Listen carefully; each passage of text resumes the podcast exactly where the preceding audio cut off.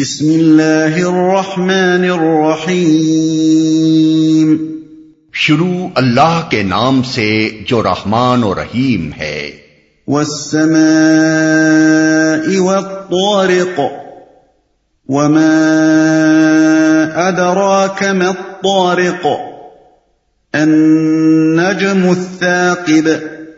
إن كل نفس لما عليها حافظ فلينظر الإنسان مما خلق.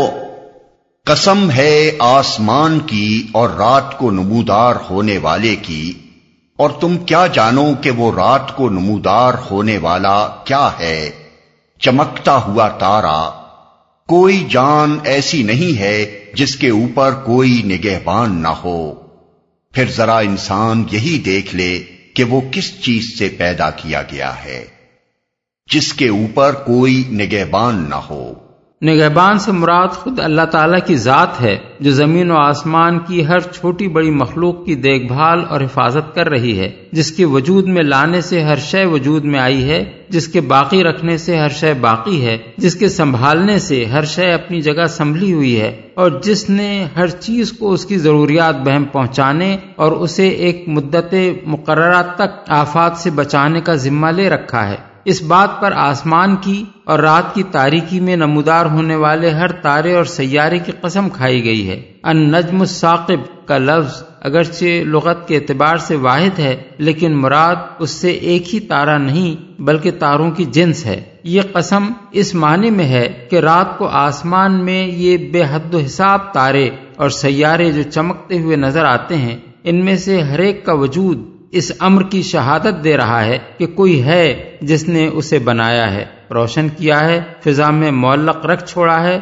اور اس طرح اس کی حفاظت و نگہبانی کر رہا ہے کہ نہ وہ اپنے مقام سے گرتا ہے نہ بے شمار تاروں کی گردش کے دوران میں وہ کسی سے ٹکراتا ہے اور نہ کوئی دوسرا تارا اس سے ٹکراتا ہے۔ کس چیز سے پیدا کیا گیا ہے؟ عالم بالا کی طرف توجہ دلانے کے بعد اب انسان کو دعوت دی جا رہی ہے کہ وہ خود ذرا اپنی ہستی ہی پر غور کر لے کہ وہ کس طرح پیدا کیا گیا ہے۔ کون ہے جو باپ کے جسم سے خارج ہونے والے اربوں جرسوموں میں سے ایک جرسوم میں اور ماں کے اندر سے نکلنے والے بکثرت بیزوں میں سے ایک بیزے کا انتخاب کر کے دونوں کو کسی وقت جوڑ دیتا ہے اور اس سے ایک خاص انسان کا استقرار حمل واقع ہو جاتا ہے۔ پھر کون ہے جو استقرار حمل کے بعد سے ماں کے پیٹ میں درجہ بدرجہ اسے نشو نما دے کر اسے اس حد کو پہنچاتا ہے کہ وہ ایک زندہ بچے کی شکل میں پیدا ہو۔ پھر کون ہے جو رحم مادر ہی میں اس کے جسم کی ساخت اور اس کی جسمانی و ذہنی صلاحیتوں کا تناسب قائم کرتا ہے۔ پھر کون ہے جو پیدائش سے لے کر موت کے وقت تک اس کی مسلسل نگہبانی کرتا رہتا ہے؟ اسے بیماریوں سے بچاتا ہے، حادثات سے بچاتا ہے، طرح طرح کی آفات سے بچاتا ہے۔ اس کے لیے زندگی کے اتنے ذرائع بہم پہنچاتا ہے جن کا شمار نہیں ہو سکتا۔ اور اس کے لیے ہر قدم پر دنیا میں باقی رہنے کے وہ مواقع فراہم کرتا ہے جن میں سے اکثر کا اسے شعور تک نہیں ہوتا وجہ کہ وہ انہیں خود فراہم کرنے پر قادر ہو۔ کیا یہ سب کچھ ایک خدا کی تدبیر اور نگرانی کے بغیر ہو رہا ہے؟ خلق من دافق يخرج من بين الصلب والترائب۔ ایک اچھلنے والے پانی سے پیدا کیا گیا ہے جو پیٹھ اور سینے کی ہڈیوں کے درمیان سے نکلتا ہے۔ اصل میں سلب اور ترائب کے الفاظ استعمال ہوئے ہیں۔ سلب ریڑھ کی ہڈی کو کہتے ہیں اور ترائب کے معنی ہیں سینے کی ہڈیاں۔ یعنی پسلیاں۔ چونکہ عورت اور مرد دونوں کے مادہ تولید انسان کے اس دھڑ سے خارج ہوتے ہیں جو سلب اور سینے کے درمیان واقع ہے۔ اس لیے فرمایا گیا کہ انسان اس پانی سے پیدا کیا گیا ہے جو پیٹھ اور سینے کے درمیان سے نکلتا ہے۔ یہ مادہ اس صورت میں بھی پیدا ہوتا ہے جبکہ ہاتھ اور پاؤں کٹ جائیں۔ اس لیے یہ کہنا صحیح نہیں ہے کہ یہ انسان کے پورے جسم سے خارج ہوتا ہے۔ در حقیقت جسم کے اعضاء رئیسہ اس کے ماخذ ہیں اور وہ سب آدمی کے دھڑ میں واقع ہیں۔ دماغ کا الگ ذکر اس لیے نہیں کیا گیا کہ سلب دماغ کا وہ حصہ ہے جس کی بدولت ہی جسم کے ساتھ دماغ کا تعلق قائم ہوتا ہے۔ سورہ تاریخ آیات چھ اور سات کی تشریح کرتے ہوئے جو کچھ ہم نے لکھا ہے اس پر ایک ڈاکٹر صاحب نے ہمیں لکھا کہ آپ کی تشریح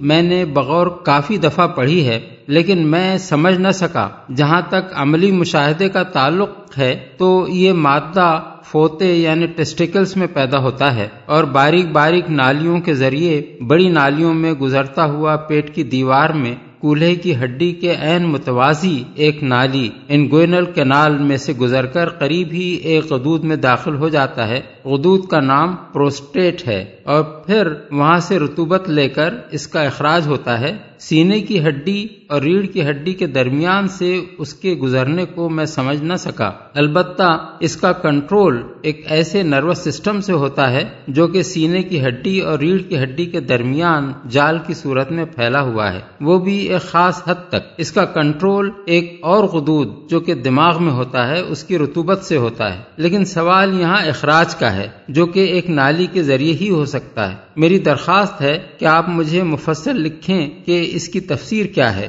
میں نے آپ کو اس لیے تکلیف دی ہے، جس کے لیے معذرت خواہ ہوں، کہ آپ سائنٹیفک علم پر یقین رکھتے ہیں۔ اس کے جواب میں ہم نے نومبر سن انیس سو اکہتر کے رسالہ ترجمان القرآن میں لکھا کہ آپ چونکہ ایک ڈاکٹر ہیں، اس لیے اس بات کو زیادہ اچھی طرح سمجھ سکتے ہیں کہ اگرچہ جسم کے مختلف حصوں کے افعال یعنی فنکشنز الگ الگ ہیں، لیکن کوئی حصہ بھی بجائے خود تنہا کوئی فیل نہیں کرتا، بلکہ دوسرے اعضاء کے تعامل یعنی کوآڈینیشن سے اپنا کام کرنے کے قابل ہوتا ہے۔ مادہ منویہ بننے کی جگہ بلا شبہ ہوتا ہے، اور وہاں سے اس کا اخراج بھی ایک خاص راستے سے ہوتا ہے، لیکن میدا جگر پھیپڑے دل، دماغ گردے اگر اپنا کام نہ کر رہے ہوں، تو کیا مادہ منویہ کے بننے اور نکلنے کا یہ نظام بطور خود اپنا کام کر سکتا ہے؟ اسی طرح مثال کے طور پر دیکھیے، پیشاب گردے میں بنتا ہے اور ایک نالی کے ذریعے سے مسانے میں پہنچ کر پیشاب کے راستے خارج ہوتا ہے۔ مگر کس چیز کے نتیجے میں؟ خون بنانے والے اور اس کے سارے جسم میں گردش دے کر گردے تک پہنچانے والے اعضا اگر اپنا کام نہ کر رہے ہوں، تو کیا تنہا گردہ خون سے وہ مادے الگ کر کے مسانے میں بھیج سکتا ہے، جن کے مجموعے کا نام پیشاب ہے۔ اسی لیے قرآن مجید میں یہ نہیں فرمایا گیا کہ یہ مادہ ریڑھ کی ہڈی اور سینے کی ہڈیوں میں سے نکلتا ہے، بلکہ یہ فرمایا گیا ہے کہ ان دونوں کے درمیان جسم کا جو حصہ واقع ہے اس سے یہ مادہ خارج ہوتا ہے۔ یہ اس بات کی نفی نہیں ہے کہ مادہ منویہ کے بننے اور اس کے اخراج کا ایک خاص نظام عمل یعنی میکینزم ہے، جسے جسم کے کچھ خاص حصے انجام دیتے ہیں۔ بلکہ اس سے یہ ظاہر ہوتا ہے کہ یہ نظام عمل مستقل بذات نہیں ہے۔ یہ اپنا کام اس پورے نظام اعضا کے مجموعی عمل کی بدولت انجام دیتا ہے، جو اللہ تعالیٰ نے سلب اور ترائب کے درمیان رکھ دیا ہے۔ اسی لیے میں نے یہ وضاحت کی ہے کہ پورا جسم اس میں شامل نہیں ہے، کیونکہ اگر ہاتھ اور پاؤں کٹ جائیں، تب بھی یہ نظام کام کرتا رہتا ہے۔ البتہ سلب اور ترائب کے درمیان جو اعضائے رئیسہ واقع ہیں، ان میں سے کوئی ایک بھی باقی نہ رہے، تو یہ نظام اپنا عمل جاری نہیں رکھ سکتا۔ اس سوال جواب کو پڑھنے کے بعد دو مختلف مقامات سے دو ڈاکٹروں نے ہمیں جو طبی معلومات بہم پہنچائی ہیں، وہ درج ذیل ہیں۔ علم الجنین یعنی امبرائولوجی کی روح سے یہ ثابت شدہ حقیقت ہے کہ جنین یعنی فیٹس کے اندر انسین یعنی ٹیسٹس یعنی وہ غدود جن سے مادہ منویہ پیدا ہوتا ہے، ریڑھ کی ہڈی اور پسلیوں کے درمیان گردوں کے قریب ہوتے ہیں، جہاں سے بعد میں یہ آہستہ آہستہ فوتوں میں اتر جاتے ہیں۔ یہ عمل ولادت سے پہلے اور بعض اوقات اس کے کچھ بعد ہوتا ہے، لیکن پھر بھی ان کے اعصاب اور رگوں کا منبع ہمیشہ وہی مقام یعنی بین سلب و ترائب ہی رہتا ہے، بلکہ ان کی شریان یعنی آرٹری پیٹ کے قریب شہرگ یعنی آرٹا سے نکلتی ہے اور پورے پیٹ کا سفر طے کرتی ہوئی ان کو خون مہیا کرتی ہے۔ اس طرح حقیقت میں ان سیائن پیٹھی کا جز ہیں جو جسم کا زیادہ درجہ حرارت برداشت نہ کرنے کی وجہ سے فوتوں میں منتقل کر دیے گئے ہیں۔ علاوہ بری مادہ منویہ اگرچہ ان سیائن پیدا کرتے ہیں اور وہ کیسہ منویا یعنی سیمینل ویسیکلز میں جمع ہو جاتا ہے، مگر اس کے اخراج کا مرکز تحریک بین السلب و ترائب ہی ہوتا ہے اور دماغ سے آسابی رو جب اس مرکز کو پہنچتی ہے، تب اس مرکز کی تحریک یعنی ٹریگر ایکشن سے کیسہ منویا سکڑتا ہے اور اس سے مائع دافق پچکاری کی طرح نکلتا ہے۔ اس لیے قرآن کا یہ بیان ٹھیک ٹھیک علم طب کی جدید تحقیقات کے مطابق ہے۔ انه على رجعه لقادر۔ یقیناً وہ خالق اسے دوبارہ پیدا کرنے پر قادر ہے۔ یعنی جس طرح وہ انسان کو وجود میں لاتا ہے اور استقرار حمل کے وقت سے مرتے دم تک اس کی نگہبانی کرتا ہے۔ یہی اس بات کا کھلا ہوا ثبوت ہے کہ وہ اسے موت کے بعد پلٹا کر پھر وجود میں لا سکتا ہے۔ اگر وہ پہلی چیز پر قادر تھا اور اسی قدرت کی بدولت انسان دنیا میں زندہ موجود ہے، تو آخر کیا معقول دلیل یہ گمان کرنے کے لیے پیش کی جا سکتی ہے کہ دوسری چیز پر وہ قادر نہیں ہے؟ اس قدرت کا انکار کرنے کے لیے آدمی کو سرے سے اس بات ہی کا انکار کرنا ہوگا کہ خدا اسے وجود میں لایا ہے، اور جو شخص اس کا انکار کرے، اس سے کچھ بعید نہیں کہ ایک روز اس کے دماغ کی خرابی اس سے یہ دعویٰ بھی کرا دے کہ دنیا کی تمام کتابیں ایک حادثے کے طور پر چھپ گئی ہیں، دنیا کے تمام شہر ایک حادثے کے طور پر بن گئے ہیں اور زمین پر کوئی اتفاقی حادثہ ایسا ہو گیا تھا جس سے تمام کارخانے بن کر خود بخود چلنے لگے۔ حقیقت یہ ہے کہ انسان کی تخلیق اور اس کے جسم کی بناوٹ اور اس کے اندر کام کرنے والی قوتوں اور صلاحیتوں کا پیدا ہونا اور اس کا ایک زندہ ہستی کی حیثیت سے باقی رہنا۔ ان تمام کاموں سے بدرجہ زیادہ پیچیدہ عمل ہے جو انسان کے ہاتھوں دنیا میں ہوئے اور ہو رہے ہیں۔ اتنا بڑا پیچیدہ عمل اس حکمت اور تناسب اور تنظیم کے ساتھ اگر اتفاقی حادثے کے طور پر ہو سکتا ہو، تو پھر کون سی چیز ہے جسے ایک دماغی مریض حادثہ نہ کہہ سکے؟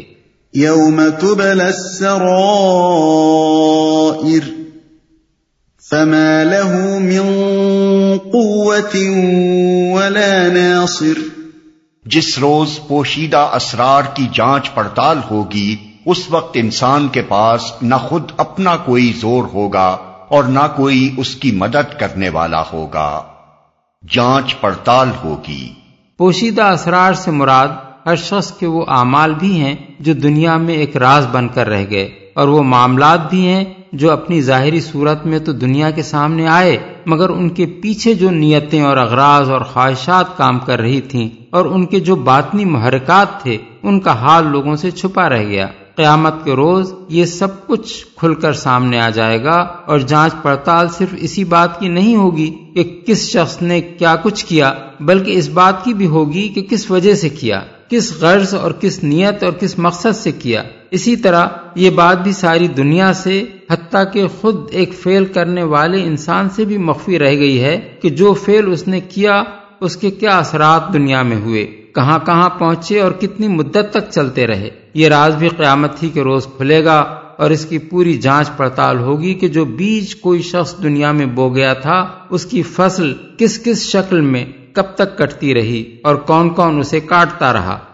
والسماء ذات الرجع والأرض ذات الصدع إنه لقول فصل وما هو بالهزل قسم ہے بارش برسانے والے آسمان کی اور نباتات اگتے وقت پھٹ جانے والی زمین کی۔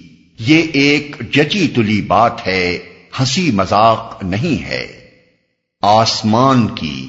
آسمان کے لیے ذات رج کے الفاظ استعمال کیے گئے ہیں۔ رج کے لغوی معنی تو پلٹنے کے ہیں، مگر مجازن عربی زبان میں یہ لفظ بارش کے لیے استعمال کیا جاتا ہے، کیونکہ وہ بس ایک ہی دفعہ برس کر نہیں رہ جاتی، بلکہ بار بار اپنے موسم میں اور کبھی خلاف موسم پلٹ پلٹ کر آتی ہے اور وقتاً فوقتاً برستی رہتی ہے۔ ایک اور وجہ بارش کو رجا کہنے کی یہ بھی ہے کہ زمین کے سمندروں سے پانی بھاپ بن کر اٹھتا ہے اور پھر پلٹ کر زمین ہی پر برستا ہے۔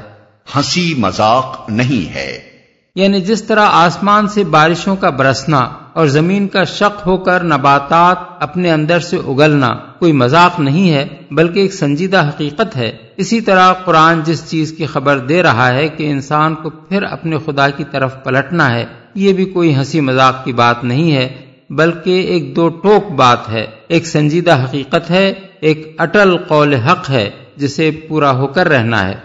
انہم یکیدون کیدا وَأَكِيدُ كَيْدًا فَمَهِّلِ الْكَافِرِينَ أَمْهِلْهُمْ رُوَيْدًا یہ لوگ کچھ چالیں چل رہے ہیں اور میں بھی ایک چال چل رہا ہوں۔ پس چھوڑ دو اے نبی، ان کافروں کو ایک ذرا کی ذرا ان کے حال پر چھوڑ دو۔ چالیں چل رہے ہیں۔ یعنی یہ کفار اس قرآن کی دعوت کو شکست دینے کے لیے طرح طرح کی چالیں چل رہے ہیں، اپنی پھونکوں سے اس چراغ کو بجھانا چاہتے ہیں۔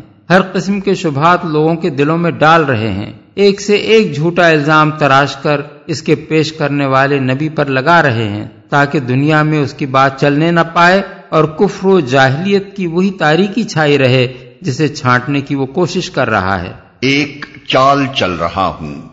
یعنی میں یہ تدبیر کر رہا ہوں کہ ان کی کوئی چال کامیاب نہ ہونے پائے اور یہ آخر کار منہ کی کھا کر رہیں اور وہ نور پھیل کر رہے جسے یہ بجھانے کے لیے ایڑی چوٹی کا زور لگا رہے ہیں۔ ان کے حال پر چھوڑ دو۔ یعنی انہیں ذرا مہلت دو کہ جو کچھ یہ کرنا چاہیں کر دیکھیں۔ زیادہ مدت نہ گزرے گی کہ نتیجہ ان کے سامنے خود آ جائے گا اور انہیں معلوم ہو جائے گا کہ میری تدبیر کے مقابلے میں ان کی چالیں کتنی کارگر ہوئیں۔